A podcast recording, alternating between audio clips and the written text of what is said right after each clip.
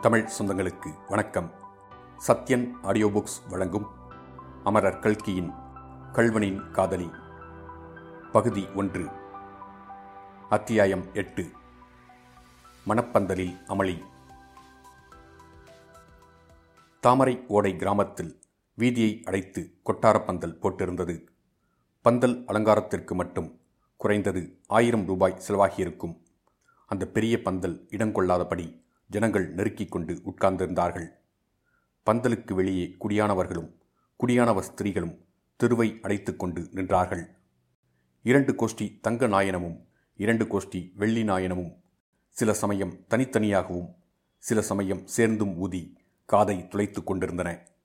தவிழ்காரர்கள் தங்கள் கையில் பலங்கொண்ட மட்டும் அடித்து காது செவிடுபட செய்தார்கள். சில சமயம் பாண்டு வாத்தியங்களும் நடுவில் கிளம்பி அலறின.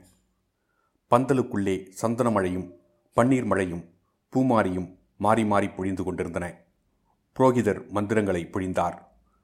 திருமாங்கல்ய தாரணம் செய்ய வேண்டிய சமயம் வந்தது. உது உது! என்று புரோகிதர் கூவினார்.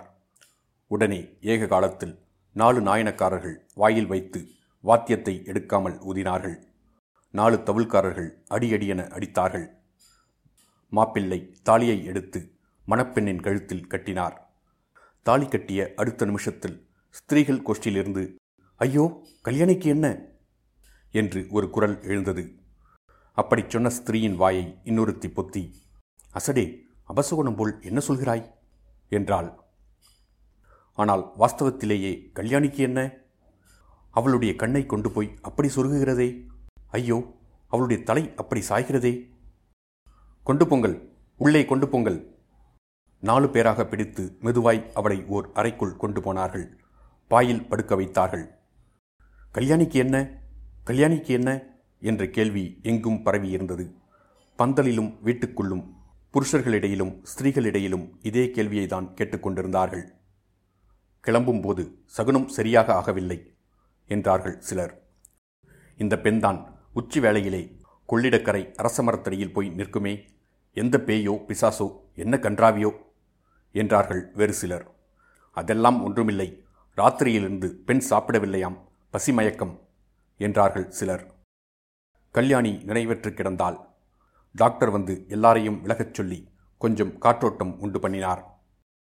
ஒன்றும் அபாயமில்லை என்று உறுதி சொல்லி முகத்திலே கொஞ்சம் ஜலம் தெளித்து மூக்கில் மருந்து புட்டியை காட்டினார். கல்யாணிக்கு ஸ்மரணை வரத் தொடங்கியது. அவளுடைய இதழ்கள் அசைந்தன. அவை ஏதோ முணுமுணுத்தன. அந்த முணுமுணுப்பு யார் காதிலும் விழவில்லை. விழுந்திருந்தாலும் அவர்களுக்கு புரிந்திராது. ஆமாம் கல்யாணியின் இதழ்கள் முணுமுணுத்த வார்த்தைகள் இவைதான். வண்டி குடை சாய்ந்து விட்டது. வண்டி குடை சாய்ந்து விட்டது. வண்டி குடை சாய்ந்து விட்டது. இத்துடன் அத்தியாயம் எட்டு முடிவடைந்தது.